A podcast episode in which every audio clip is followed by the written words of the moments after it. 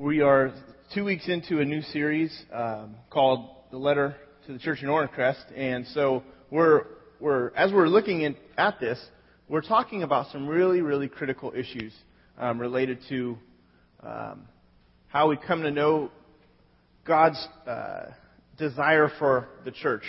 And having a little issue with my stuff up here, so I'm gonna work on this for a second. I don't know if I lost power or something, but. Um, when I was in my senior year in college, I don't know if somebody could help me out with this. I could I could use the help on just seeing what's going on with this. But when I was in my senior year in college, I was a part of an internship program, and I became an intern at a church, um, which I had hoped to work for, for, I don't know, any number of years. And so as I went about doing that, um, I was really impressed initially by what was being offered in this church. Um, it was a large church. It's all right, guys. No big deal. Yeah. Um, thank you, Cody, Stefan. But one of the things I noticed initially was this church was just massive. And I was really attracted to that because as a student going into uh, ministry, um, in my mind it made sense to find the largest kind of church to, to intern at, to get experience at. So I went to this church, and I was interning there. And, uh, again, it was just impressive. I had over one thousand people. I had lots of property and buildings and just lots of space, room to grow. The youth building alone was bigger than this gathering uh, right here. And it was, you know, it had its own, like, worship auditorium. There was arcade games around the perimeter, ping pong, pool, vending machine, snack bar. I was just really impressed by the whole thing. And why wouldn't I want to work there, you know? It was just, it was a great, it seemed like a great opportunity. They would put on these amazing events. And they'd bring in these very, very well-known speakers. I got to meet Kirk Cameron. Now, I wasn't a huge Kirk Cameron fan, but gotta admit it was kind of, it was kind of cool to, to to meet Kirk Cameron. Really nice guy. Got to meet Oliver North, and got to I get to like I got to shuttle people like famous bands back and forth from the airport to our church for big events and stuff. And I was just like, man, this is how could this get any better? This whole thing was just so impressive. And it, it really was on the outside, just looked good.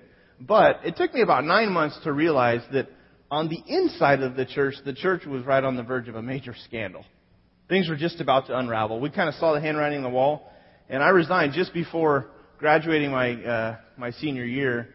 And then scandals broke out, things fell apart. We can be very, very impressed by the appearances of anything from the outside, or even walking into the inside. Sometimes the appearance of what's going on, on the inside can be very, very impressive. I want to show you some pictures. Um, you know, here's a here's a picture of a just this massive crowd, just a massive crowd. This is a church. There's churches much bigger than this. There's churches in, in Seoul, Korea. There's churches in Africa. They're just, you know, thousands and thousands of people. Just mega mega churches. Here's another collage of pictures from some major impressive churches. They look really good from the outside. There's actually a really unique one. I've never seen that one. There's actually this massive statue of Jesus. I'm, I think. At the front of the church. And, uh, you know, just these really impressive architecture. And then here's another picture. You might recognize this one. Hey, that's us. That's us. That's a picture of the Orange Terrace Community Center. Just this beautiful facility. I remember walking around this park. And then one day before this building was built, seeing the sign and the construction plans for what Riverside was planning to do with this. And I remember praying, God, we'd, we'd love to use that place for Uh, for our church eventually. Got on a waiting list, and we've been able to... But you know, the truth is, it's an impressive building. It's an impressive church facility, even though it's a city facility. We, this is our church. You know, we, we rent this from the city. But the truth is, looks can be deceiving, can't they? In fact, it is possible, and this is in your outline as we get rolling into the outline, it's possible that a church may appear really impressive, but face discipline or even termination. This is what we've been looking at last couple week or last week as well.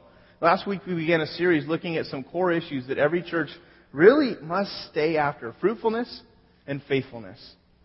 We're looking in the book of Revelation, the last book of the Bible, and we're going to spend a few weeks looking at chapter two and chapter three, and also going to kind of drop back to some of the issues that you find in chapter two and three, and look into what the New Testament says is necessary for a church to last for generations. So there's not just an impressive thing going on on the outside, but that inside and the outside really match. Uh, Revelation two and three is uh, a part of, you know, the book of Revelation, and we're studying these letters written to the seven churches in, in Asia Minor. And these were all churches that existed in John the Apostle's day. God used... God, John, one of Jesus' followers, was exiled onto an island, the island of Patmos. While he was there, he was seen, uh, he was given a vision.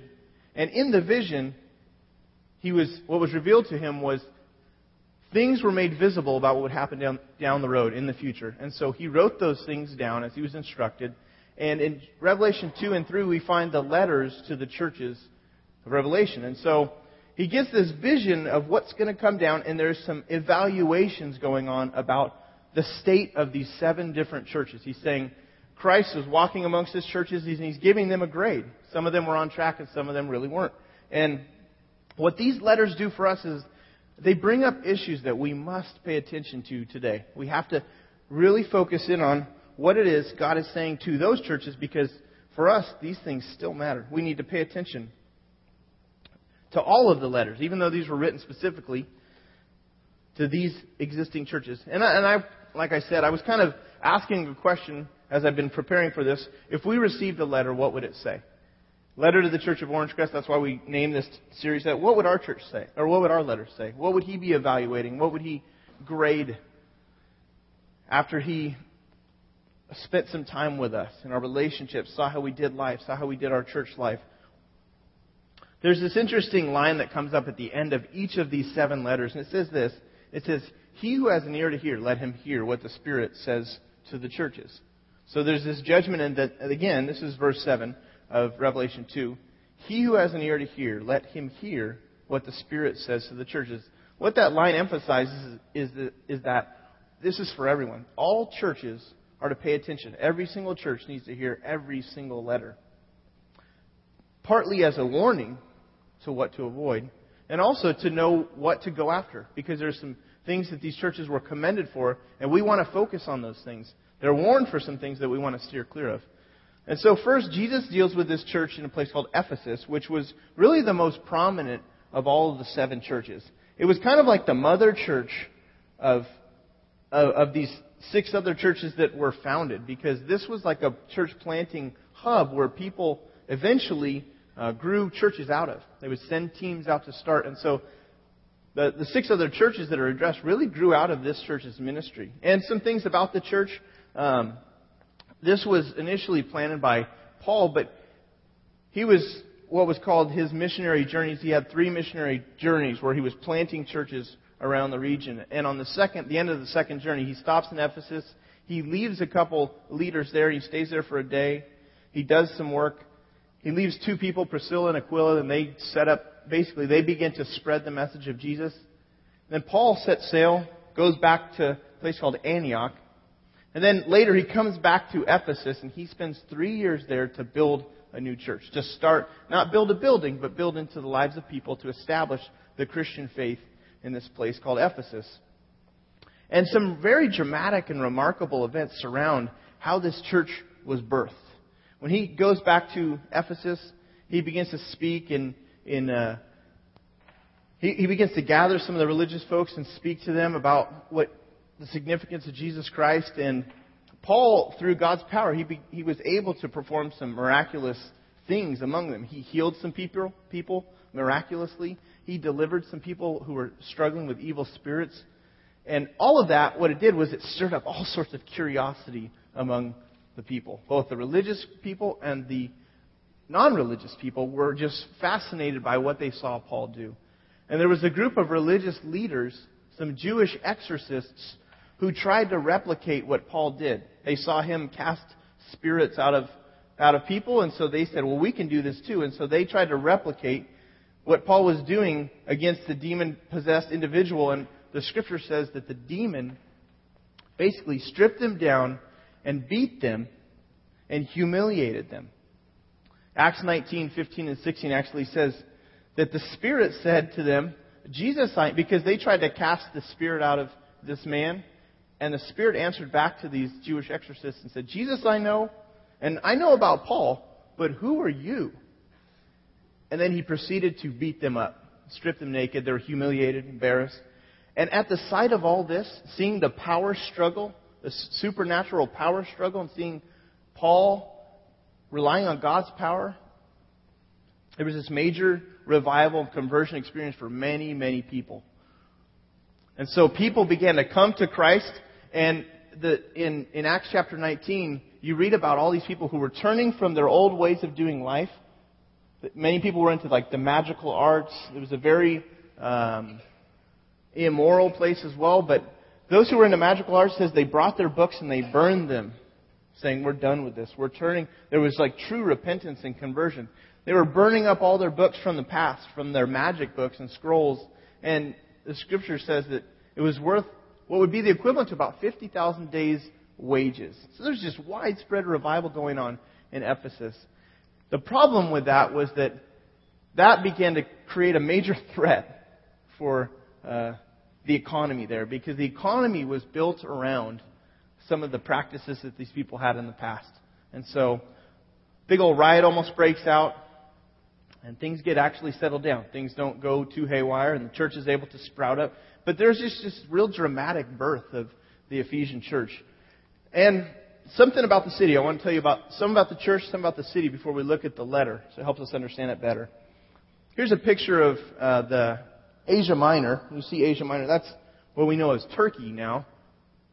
And you see Ephesus kind of near the middle. And Ephesus was the most, really the most important city in Asia Minor. About half a million people lived there. This was a major trade harbor for the region. And they had this theater. And I want to show you a picture of this theater. Look at the size of this thing.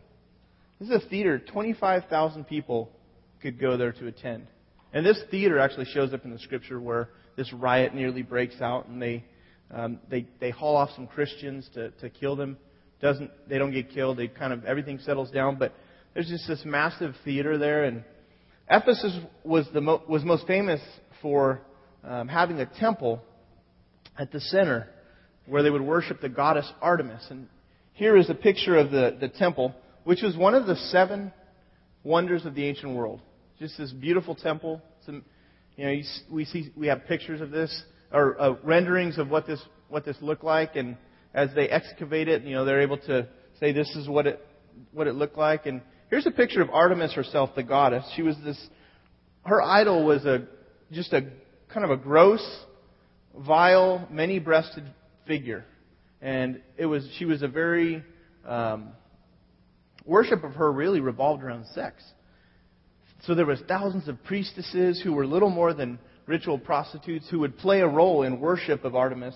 And the temple grounds was just flooded with priests and prostitutes and bankers and criminals and dancers and then hysterical worshipers of this pagan goddess. And so huddled in the middle of all of this chaos was this faithful group of Christians. This is what they were surrounded by. They're, they're huddled together, they're banding together, and this message of Christ is spreading. And it was to this group of people that the letter of the letter to the church of Ephesus was written. And he begins with a praise. So let's take a look. The church in Ephesus was commended for this. First, for working hard, even during times of difficulty and trouble. They were hard at work. They were not lazy. And Jesus himself is praising them for their efforts. It starts with this. To the angel of the church in Ephesus write, "These are the words of him who holds the seven stars in his right hand and walks among the seven golden lampstands."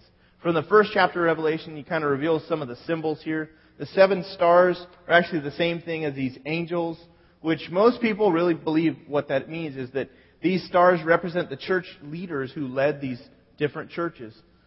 So these letters, in fact, are written to instruct the leaders on how to direct their churches.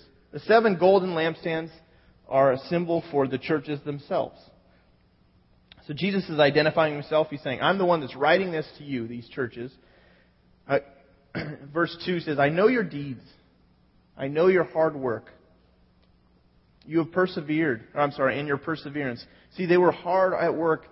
They weren't just busy providing a church that was focused on entertainment.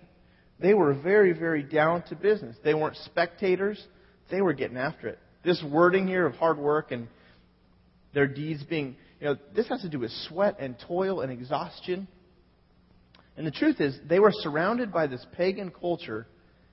They did all of this work in the midst of a very, very dark place, and they had to stay after it. This is very true for churches today.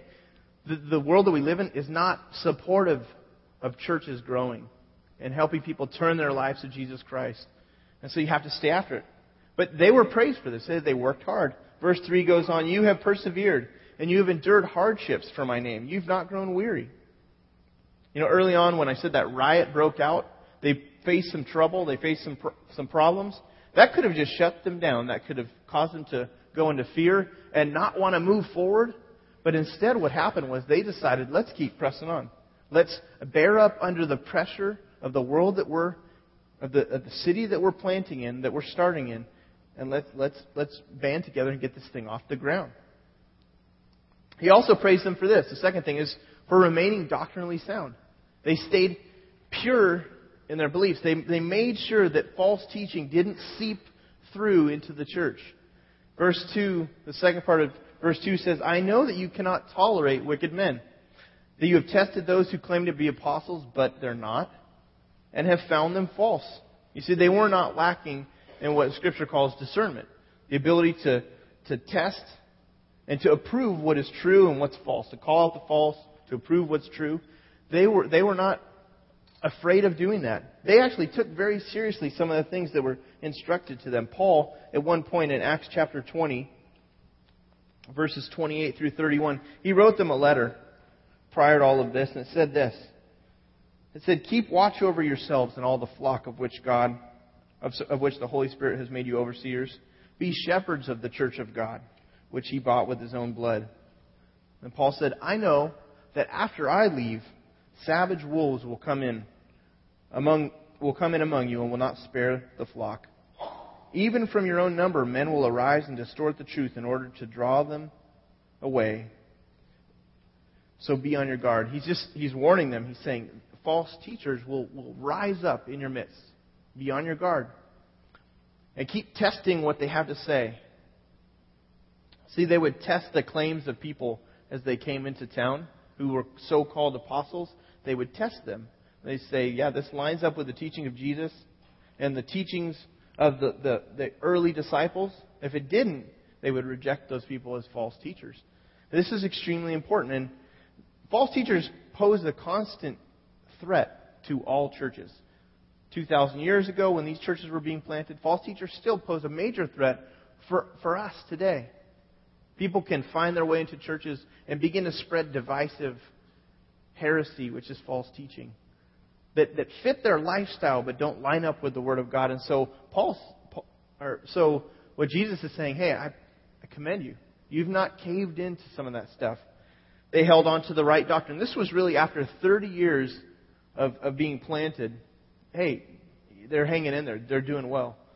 The third thing is they were commended for calling people to purity, which was a huge struggle, if you can imagine, especially if you understand, like I was explaining, the immoral world or the immoral city that they were living in. One of those, one of those uh, challenges on purity for them was a group, and you read about it in Revelation two six. It says, "But you have this in your favor. You hate the practices of the Nicolaitans, which I also hate."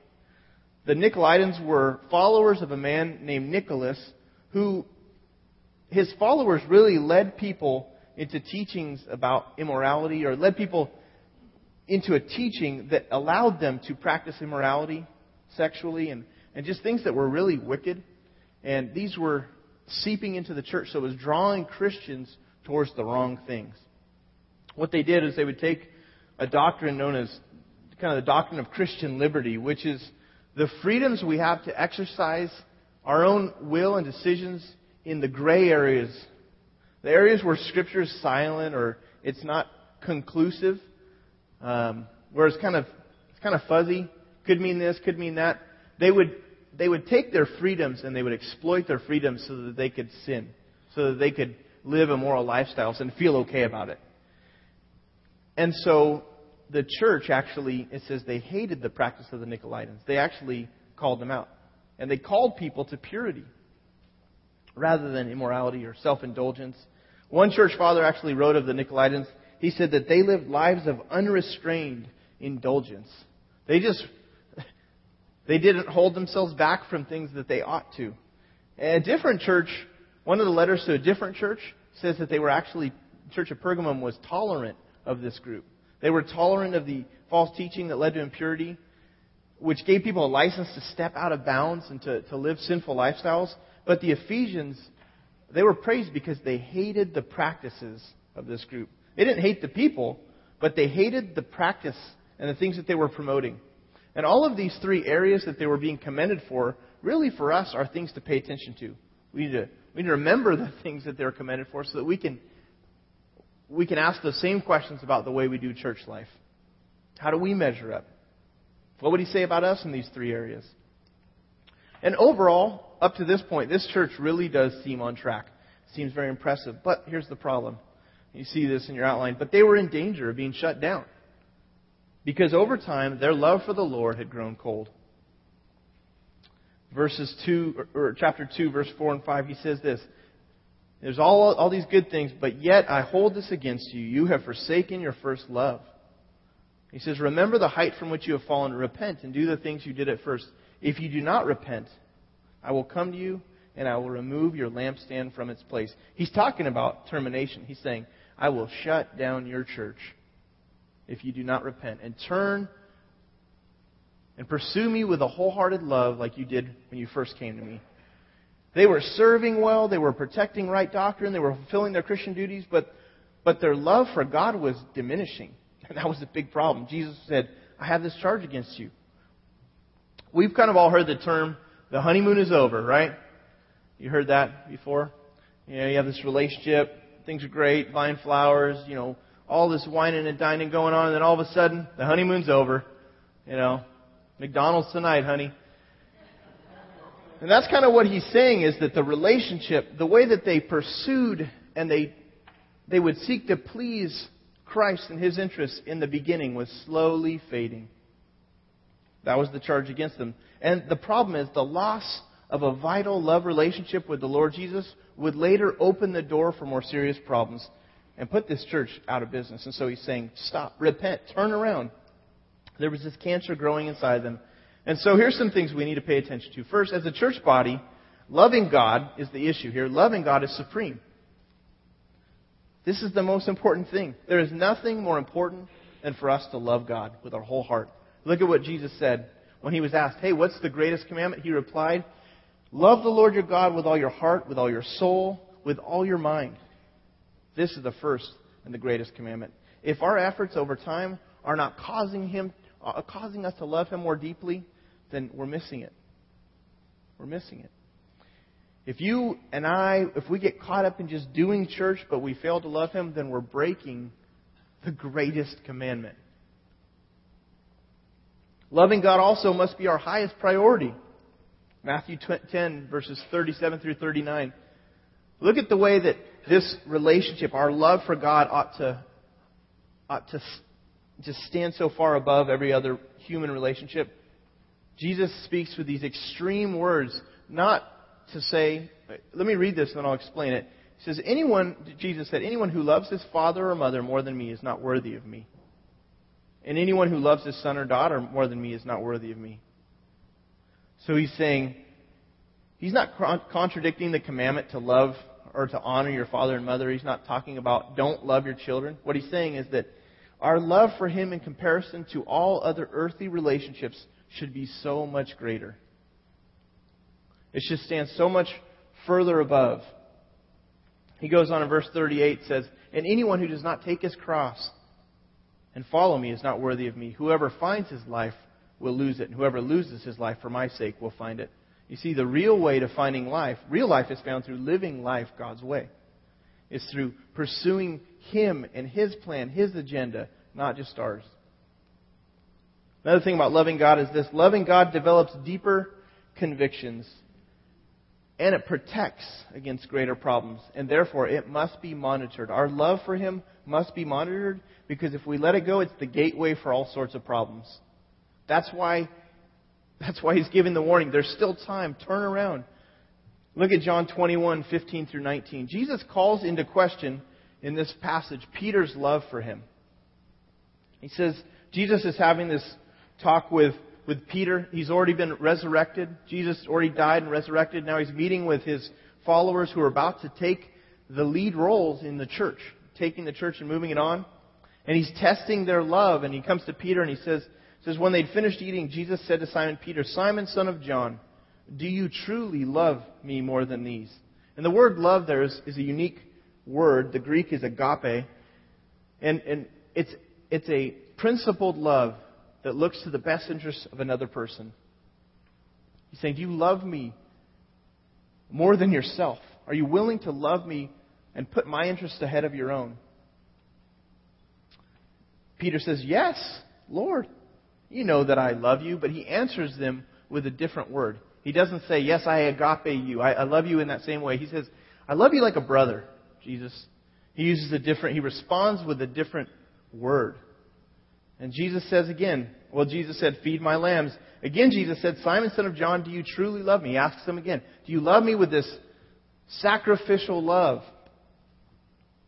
He answered, yes, Lord, you know that I love you. But again, he answers him with this brotherly type love. I love you like a brother, Jesus. Jesus said, take care of my sheep. The third time, he said to him, Simon, son of John, do you love me? Peter was hurt because Jesus asked him the third time, do you love me? And he said, Lord, you know all things. You know that I love you. Jesus said, feed my sheep. Jesus actually lowers. He says, do you even love me like a brother? Because the next time, that third time, he's not talking about agape anymore. He uses the word philos, which means brotherly love. He's saying, do you love me like a brother? He's, yes, I do. I love you like a brother. But he's testing the character, the quality of Peter's love. He was trying to see just how deep it was for him. Because Jesus knew that a shallow, immature love would not stand the challenges that Peter would face in the future. Look at where the verse continues. It goes, the, the reason he was testing this with verse eighteen is revealed. I tell you the truth, Peter, but when you were younger, you used to dress yourself and you went where you wanted. But when you are old, you will stretch out your hands and someone else will dress you and lead, lead you where you do not want to go.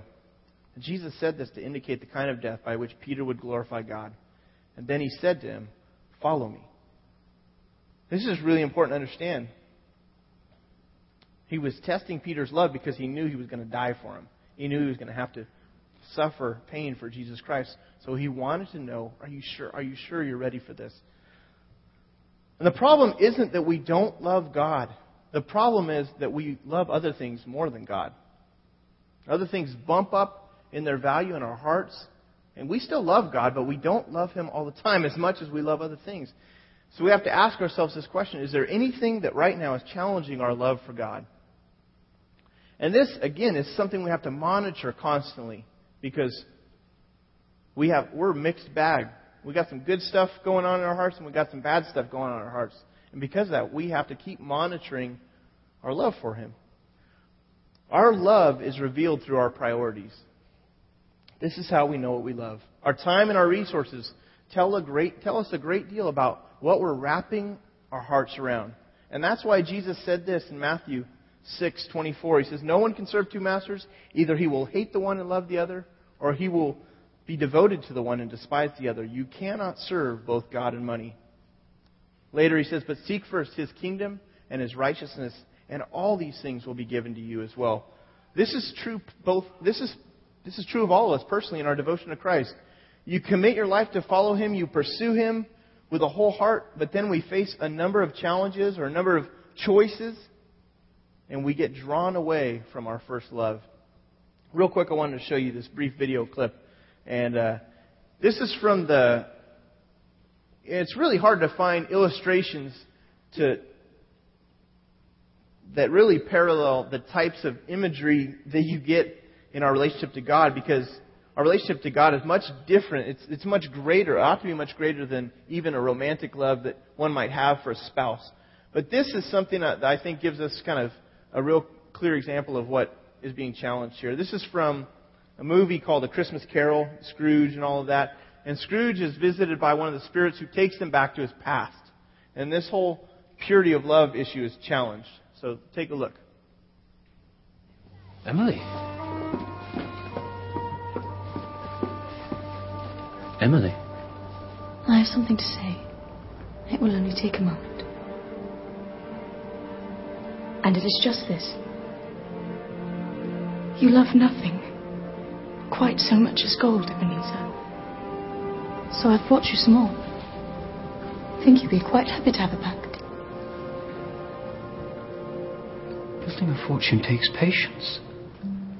I thought you understood. You're the one who doesn't understand. I never wanted anything but your love. The two of you here. All day, late into the night. Sooner or later, you'll work yourselves to death. I won't be here to see it. You've never been poor. You don't know what the world is like. Love cannot protect you from it, but money can. I'm doing this for you, Emily. To keep you secure. To keep us both secure. No, Ebenezer. Those locked boxes and ledgers. These late hours. You're doing this. For you. Emily, no! I shall waste no more of your valuable time.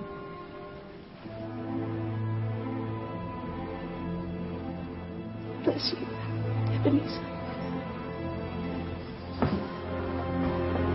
Fool! Fool! There's still time! Go after her! Don't let her go.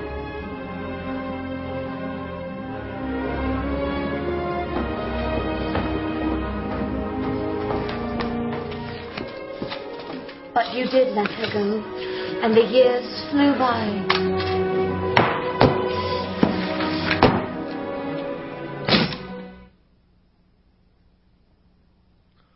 So when when he's reminded of his past relationship to this, you know, to his fiancée at that point, how he lost focus of his priorities and his love for her, he really wished he could go back. He looked back and he wished, man, he said, fool, that was him talking to himself. Fool, go after her. There's still time. Don't let her go. It sounds a lot like what Jesus is saying to this church. He's saying, repent. Remember the heights from which you have fallen. Repent and do the things you did at first. There's still time. He's saying there's still hope.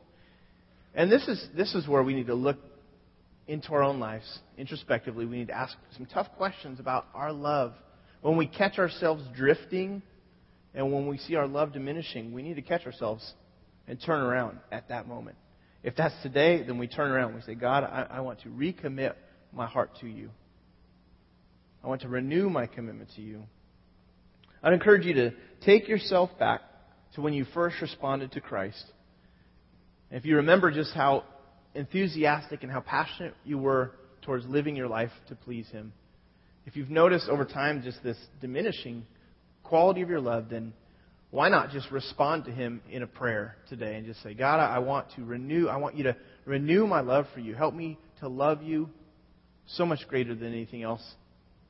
And we're going to, as we pray together, I'd encourage you to personalize of prayer as you speak to the Lord. Let's pray as the band comes forward.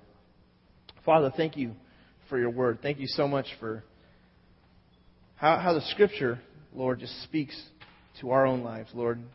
Speaks to us as a church, speaks to us individually, Lord. And God, I pray that as, as we examine, as you examine our lives, Lord, and as you show us things, Lord, that we would respond quickly.